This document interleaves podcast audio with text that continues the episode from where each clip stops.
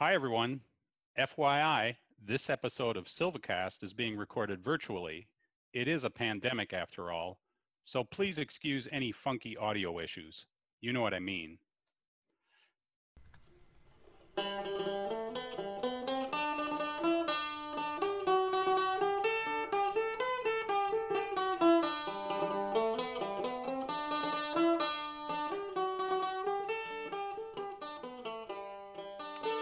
Welcome back to Silvacast, the podcast about all things silviculture. My name is Greg Edge, along with my co-host Brad Hutnick, and we are both silviculturists with the Wisconsin DNR Division of Forestry. Well, Brad, we're back. We're still recording, and no one has pulled the plug. That can only mean one thing. So what? They can't find the plug? Or we hit the plug, which wouldn't be the first time, right? yeah, we don't want anyone finding this plug. We're going to Yeah. keep that thing under wraps. I'll tell you that. That's right. Say, hey, guess what? Today I brought a prize possession from my office. So, first off, you have prize possessions. That's like that's a revelation because I kind of picture you like a Doctor Evil sitting in a white room with a case of Old Style or something, you know. But you have prized possessions. I do, a, a few. And today I have a prized possession, which is a tree cookie. And guess how old it is? Just guess, Brad. Well, well, it- it's old enough to get you excited. Certainly is. This is a 486 year old red cedar. It was growing on a bluff on the Mississippi River near Prairie du Chien. And I want to thank Forester Bill Carlson for getting this cookie for me. Look at the annual rings on this thing. It always amazes me how slowly this tree grew and managed to stay alive for centuries, literally centuries, Brad. Well, I have to admit that is amazing. Uh, Bill, wherever you are, you know you can use an increment borer to age trees too. We don't Well, cut them all down, right? Actually, I mean, Bill didn't cut the thing down. Somebody else cut it down. It was sitting as a chunk of wood in the Gays Mills forestry office, if you must know. But thanks, Bill. Well, the cool part about the cookie, though, and I have to admit this, is that if you if you do that, then you can kind of read the history and see what happened to it. So you can catch some fire scars and things like that. And actually, every time I see one of those, I'm surprised there aren't a lot more fire scars. But I imagine that surviving for that long, the tree might have been on a rock outcrop or maybe fire protected. Yeah, I think you're right. I don't know the exact location of it, but there aren't many fire scars on this particular segment of it. There are a few. But knowing how frequent fire was in southwest Wisconsin over that time period, you would think there would be more. Nice segue. We know fires were an infrequent and defining disturbance in southern Wisconsin, but most of us until recently didn't realize how important fire was in shaping the forests of northern Wisconsin and the UP, particularly the mixed conifer forests. Luckily, we have a guest who loves tree ring data and who can provide us with new insights into the historic role of fire in these forests and what may also make us about future management options. Today's guest is Jed Meunier, research scientist with the Wisconsin Department of Natural Resources Division of Forestry. Excellent. But before we bring in Jed, let's not forget our sponsor. Today's episode of Silvacast is brought to you by Beeline Industries. You know their slogan you don't want to go any lower than us. Where do we get these sponsors? Haley, we aren't paying them to be sponsors, are we? We should be. Welcome to Silvacast, Jed. Thanks, Greg. Good to be here. Hey, good to have you, Jed. Hey, Jed, not everyone may know this, um, but you have some pretty incredible family role models in ecology, conservation, forestry. Your grandmother was Nina Leopold Bradley, and of course, your great grandfather was Aldo Leopold. How do you think they influence the work that you do today? Um, well, Greg, it's it's a neat history, um, and my personal path has sort of crossed personally and professionally um, with with with Aldo's and even my grandmother over time. Um, not really by design, but by accident in some pretty interesting ways, including Aldo um, made some really important early observations on the on on fire. And um, one one thing that Aldo really was a big fan of, what he taught his family and, and friends and students, was reading the landscape. And my grandmother really passed that on to us and to me. Mm. And and that's kind of I do a lot of different things in my work, but one of the things I love most is is really that process of, of learning to read the landscape. Mm-hmm. And do you consider yourself a dendrochronologist, or is that just kind of the area that you're in? And and maybe explain what is that? Yeah. Well, so I I am a dendrochronologist among other things, but um, it's a it sounds like an important title, but it's really just a Latin word. Dendro meaning tree, chronology study of time. So it's literally the study of time through trees, and and it's one of my passions. Um, and it, it's a it's a really it, it it it's a it's a really neat uh, tool really is tree rings we can learn a lot through tree rings and mm-hmm. I, I have to point out it's not the same thing as just counting rings. Um, it's a science. So we can actually take uh, the the the cedar cookie that you mentioned. If i didn't know when that cedar was living was born grew or died i could presumably with the science of dendrochronology, figure all that information out. I, I know I went out with you and your team looking at red pine stumps, which I thought was really fascinating on how you looked into those different uh, stump samples and compared it with the existing stand that was living uh, can you explain a little bit about so so how do you build that his that fire history that record yeah. on a site over many many years by doing that? Well, good question. So that that's getting into the nuances of dendrochronology and what that is is it's a tool we we use called cross dating. So we could find a tree that's living that maybe is 100 years old and we might find a recently dead tree that overlaps with the living tree, but takes us further back in time, maybe another hundred years if we're lucky. Um, and then that recently dead tree could then overlap with a, a longer dead tree. And what that means is that every tree will, will show a drought period differently than its neighbor will. Um, however, a drought year is a is is going to be relative to the rings around it. For all trees is going to be a narrow ring. And so we can learn those narrow ring patterns over time. They're faithful recorders. And so we use cross dating and these narrow rings to figure out these patterns over millennia and so the guy who developed that method this is an interesting tidbit of history his name was A.E. Douglass and he founded the science of dendrochronology. He was actually an astronomer looking for sunspot activity through rings and stumps of ponderosa pine in Arizona. And so he he built this, you know, about a 700 year chronology through tree rings, and now that chronology is closer to 10,000 years.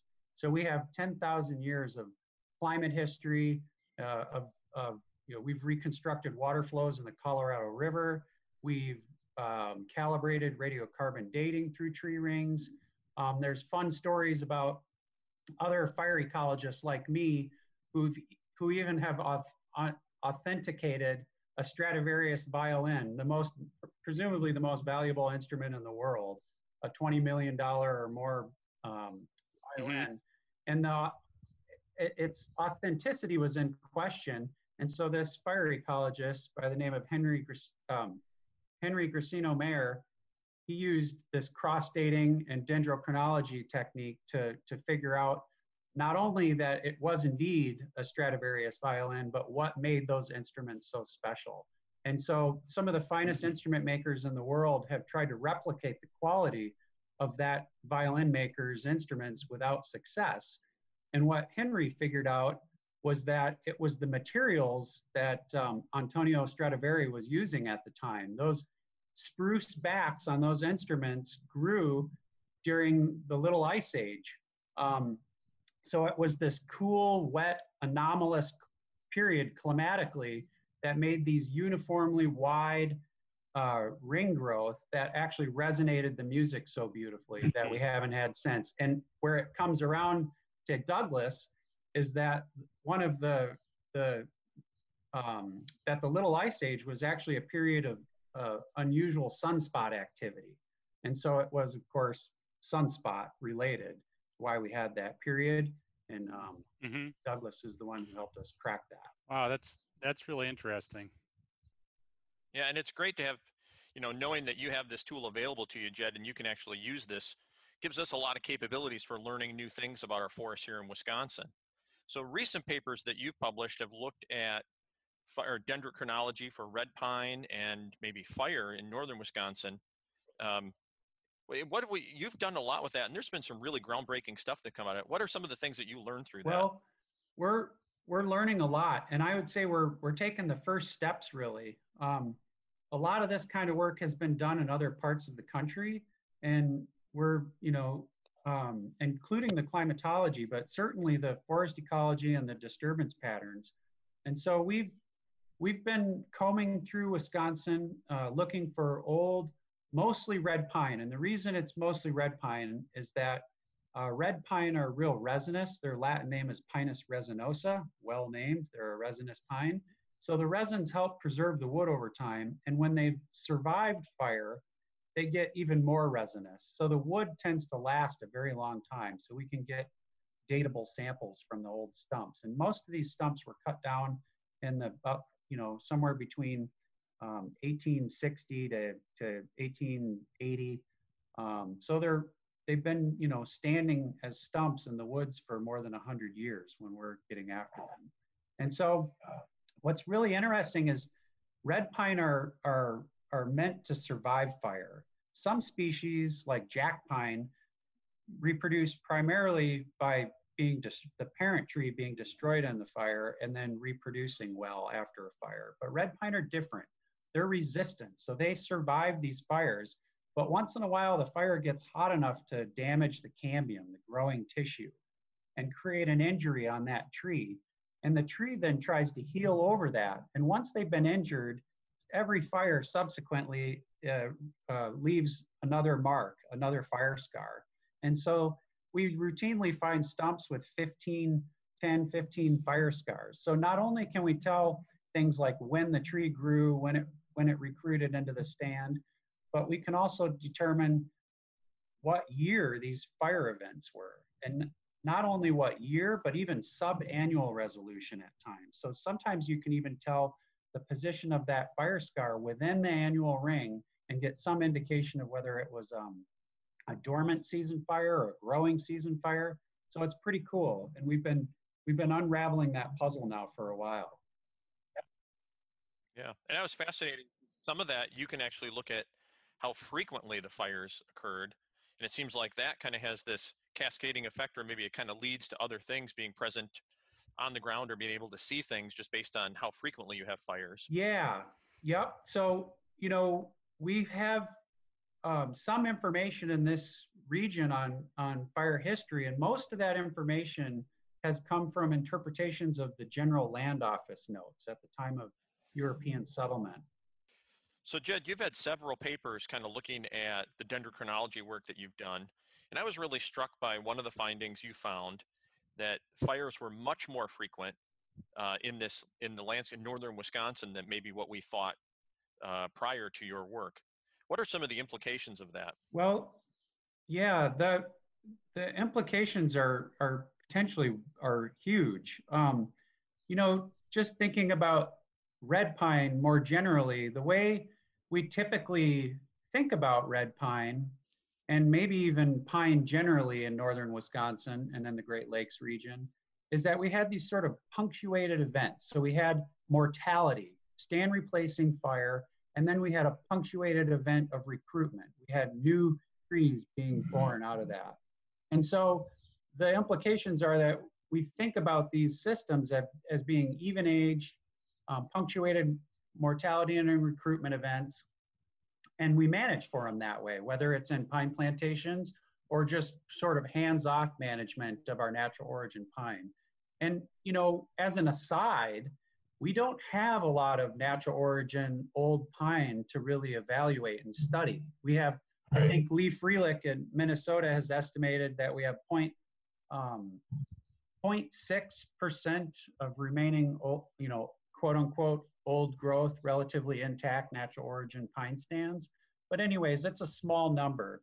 We still have our native species of pine scattered around, but you know, this we could probably debate what relatively intact means, but essentially, from my perspective, it's about pattern and process. So one of the papers that I wrote recently is got both those words in the title.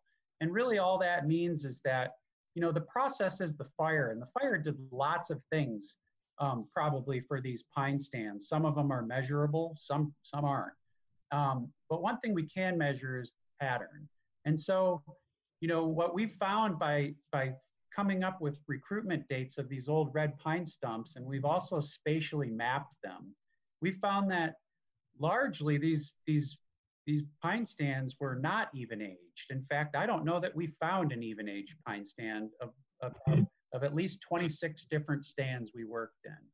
Um, none of them were even aged. They were always multiple cohorts. and some of them, it would be even hard to define a cohort. So essentially what was happening is you had fairly had, again, going back to that frequent fire, you had fire occurring periodically, meaning every six to 10 years, over hundreds of years. And sometimes some trees died, probably even mature trees. Many of the smaller trees died, but some were spared. Fire is very heterogeneous. It missed some seedlings and it killed some seedlings. So you, you had this over time, what that what that did was it made for a really different sort of pattern. So you had um, probably more multi-age cohorts or, or age distributions in a stand, and you had relatively constant but low level of mortality and a relatively constant but low level of recruitment. So in, in essence, it's almost the opposite of the way we've thought about these in the past and the way we manage them. And Jed, yeah. uh, you found most of those fires were sort of uh, low intensity fires.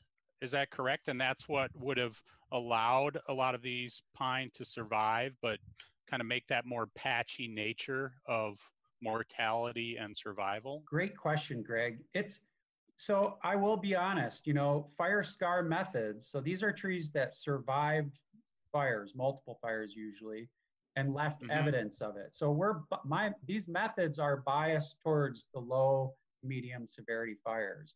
There are other ways that we can learn about high severity fires, which were always a part of these systems as well. But scale, I think, there matters. So, you know, if you have a group of trees that crown out and get torched, that's very different than the stand at a stand level or a lance level. But essentially, um, the fire scars are really evidence of low severity fire um, that we're we're looking at. And so we take tree cores. So we also can take tree cores of all the living trees, and we get cookies or sections out of the, the remnant wood, meaning the recently dead or the stumps. And so we can reconstruct stand structure. And actually that stand structure gives us an indication of the high severity event. So if we, if you know, if we found um, patches of even age stands, that's kind of different line of evidence than just looking at the fire scars, the evidence of low severity fire. So we think we have a pretty good idea of at least the stand scale of what was happening in these stands. So Jed, thinking about foresters who might be familiar with fire in oak systems, you know, we've read a lot about that. We've learned a lot about fire in oak systems. How are, are is fire fundamentally different in how it's playing out in pine systems versus oak systems? Um, that's a tricky question. On on its surface level, I could, you know, you could say that fire was we know fire was frequent in say oak savanna and prairie and and oak is also a fire dependent species like I've, I've been describing for red pine.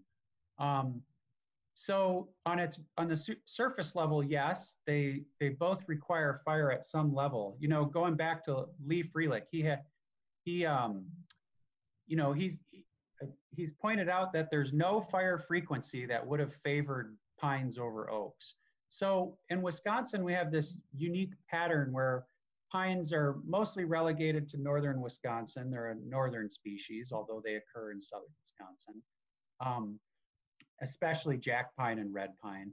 And then um, oaks are more of a southern species, although again, they, they occur in northern Wisconsin. But what's always fascinated me is one of the oldest stands of pine that we found anywhere, including some of the, the oldest living red pine in Wisconsin, was a place just south of Dane County. Um, it might have been in Dane County actually. It's a it's Trout Creek Fisheries area. of really old old pines. Um, that's that's what we call a pine relic. So that's a northern community that exists in southern Wisconsin and an oak system, an oak savanna system. And again, you know, you can we can make that parallel go in the other direction. There are old red oak, for example, in in Bayfield County. So um, climate um, has something to do with that. Disturbance probably has something to do with that, but we really don't have it all worked out. At least I don't. So it's something that I think about. So Jed, trying to uh, pull this together, you kind of painted a picture for us of frequent fires uh, throughout northern Wisconsin and the Great Lakes, more frequent than you know maybe we've thought of in the past and larger scale. May, maybe not stand replacing fires, but these low level fires that did impact the structure and made these stands, you said, maybe more of an uneven age structure or multi cohort sort of um, structure. So thinking about what does that mean for us today, managing these conifer stands or these mixed conifer stands, uh, what do you think foresters can take away from that in terms of applying management? Yeah, that that's a great question. So our you know one one thing we found so we visited about 30 different natural origin red pine stands and um, we found almost no regeneration of red pine in any of those. Um, you know, carrying it forward into thinking about climate change, red pine is a projected climate change loser. We're supposed to lose red pine in the state of Wisconsin. Something that I like to say is that, you know, we're talking about managing for the end of the 21st century, and we haven't even started managing for the beginning of the 20th. I mean, red pine is a fire dependent species. And if we think we can regenerate it without fire, we, we're finding it, it, it may not be possible. And so, you know, what, what this, what the stand structure and the, and the, some of this fire history information is telling me is that, you know, there was a lot of heterogeneity in these forests. And that, you know, when we think about a first line of defense with climate change or some of these issues that we're dealing with, you know, resilience is really mm-hmm. rooted in heterogeneity. So I think we can manage for that heterogeneity. We don't always have to do it with fire. We can we can probably do a lot with just thinking about silviculture under new new in a new light. Um, mm-hmm. And there are times when you know we may get part of the way there with with different sort of silvicultural treatments, and there are times when we may need fire. So again, not to get too um, theoretical, but you know, I've mentioned these words pattern and process. It's really, you know, some of it is just we can replicate that pattern, I think, fairly easily, mm-hmm. or at least we can learn to do a better job of adding heterogeneity and, and, and mixing up that pattern. Sometimes it may be the process, and we don't fully understand what we're losing by not using fire. So we may not have fruiting blueberries. Mm-hmm. And if we want that, we may have to burn it. So anyways, I think there's a lot we can we can do um, in terms of, of manipulating red pine to one, get regeneration, because if we don't figure that out and the lifespan of the current natural origin stands, we're going to lose it unless it's in straight rows.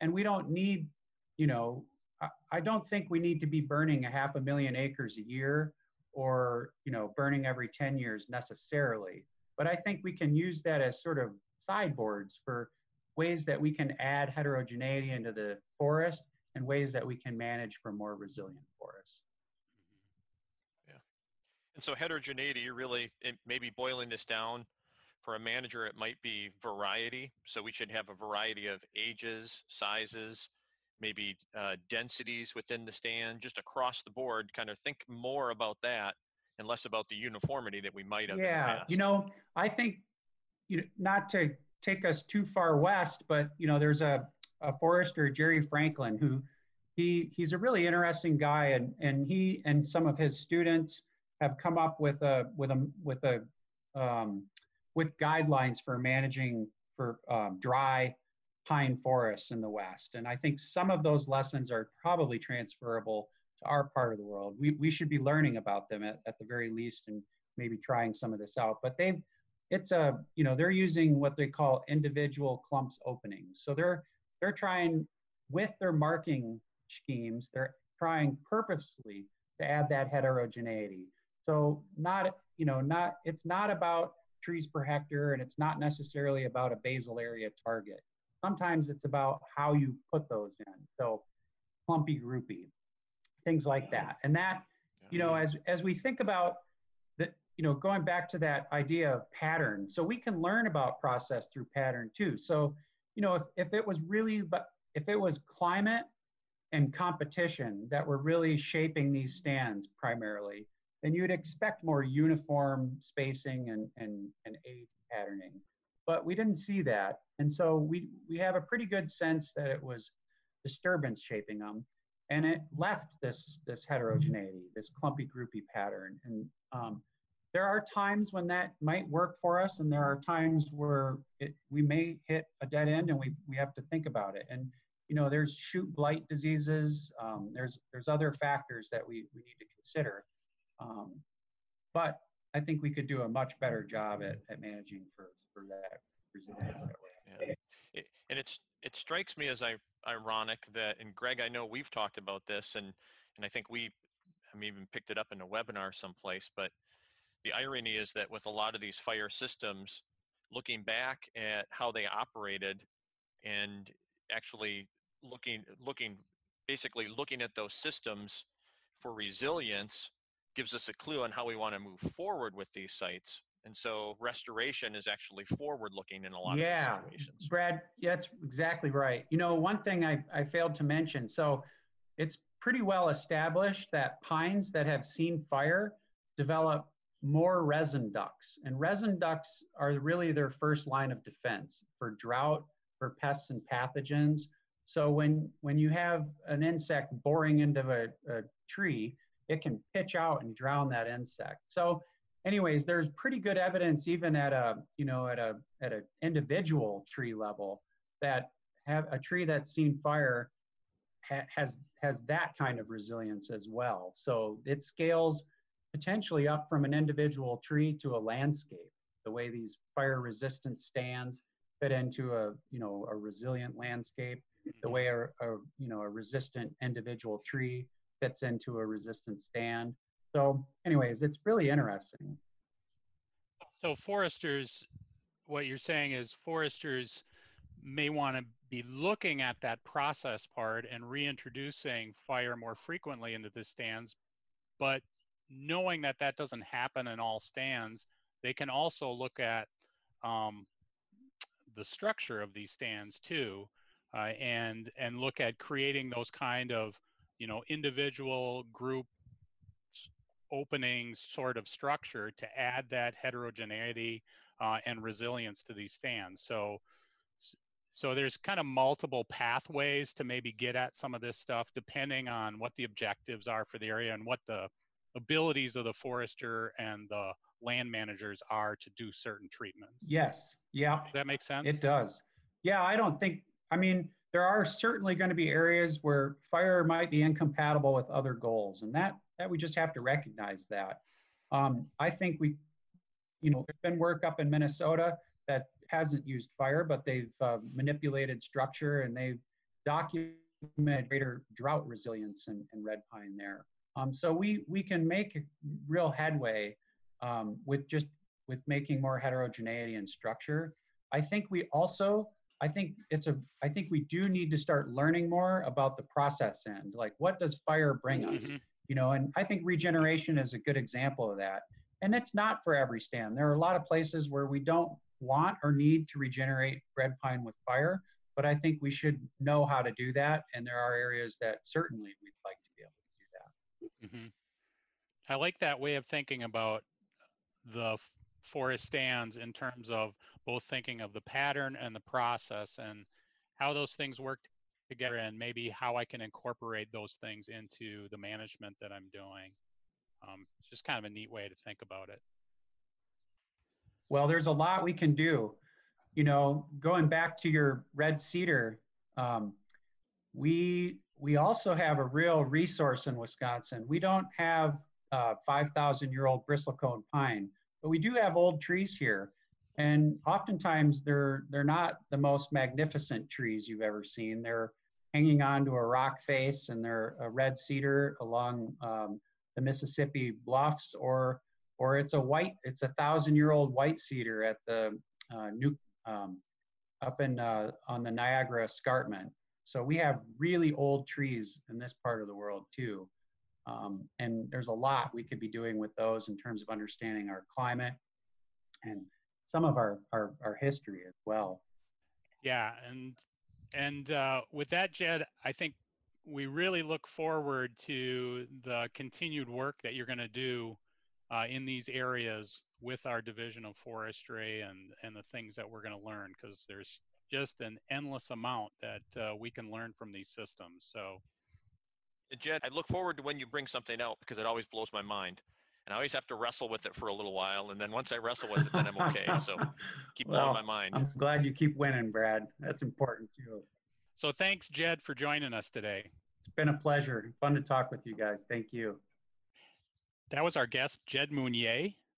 And if you'd like to read more about his recent papers on fire in the Great Lakes pine forest, we will post them on our show notes. That music can only mean it's time for the Dropbox. The Dropbox is a regular segment where we take your comments, questions, tips, whatever is on your mind, silviculture related that is, and share it on each podcast. Now, Greg, I don't want to scare you, but today we actually have a, an email from a listener. A real listener? Actually, this proves we actually have listeners. So we have a listener.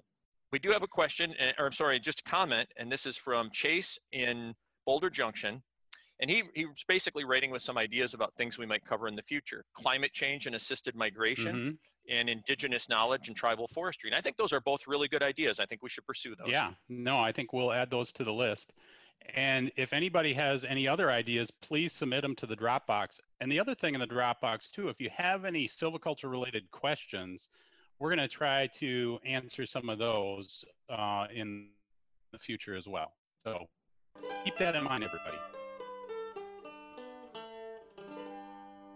We hope you enjoyed today's episode of Silvicast, good, bad, or otherwise. Do you have ideas for future silviculture topics, something for the Dropbox? Let us know. We can be contacted at UW Stevens Point's Forestry Education and Development Initiative by emailing fedi at uwsp.edu. All right, Brad. Take care, everybody. And as always, thanks to our team. Haley Frater, our editor in chief at FEDI, and our IT master, Noah LeMade. And a special thanks to UW Stevens Point's Forestry Education and Development Initiative. Thanks for listening.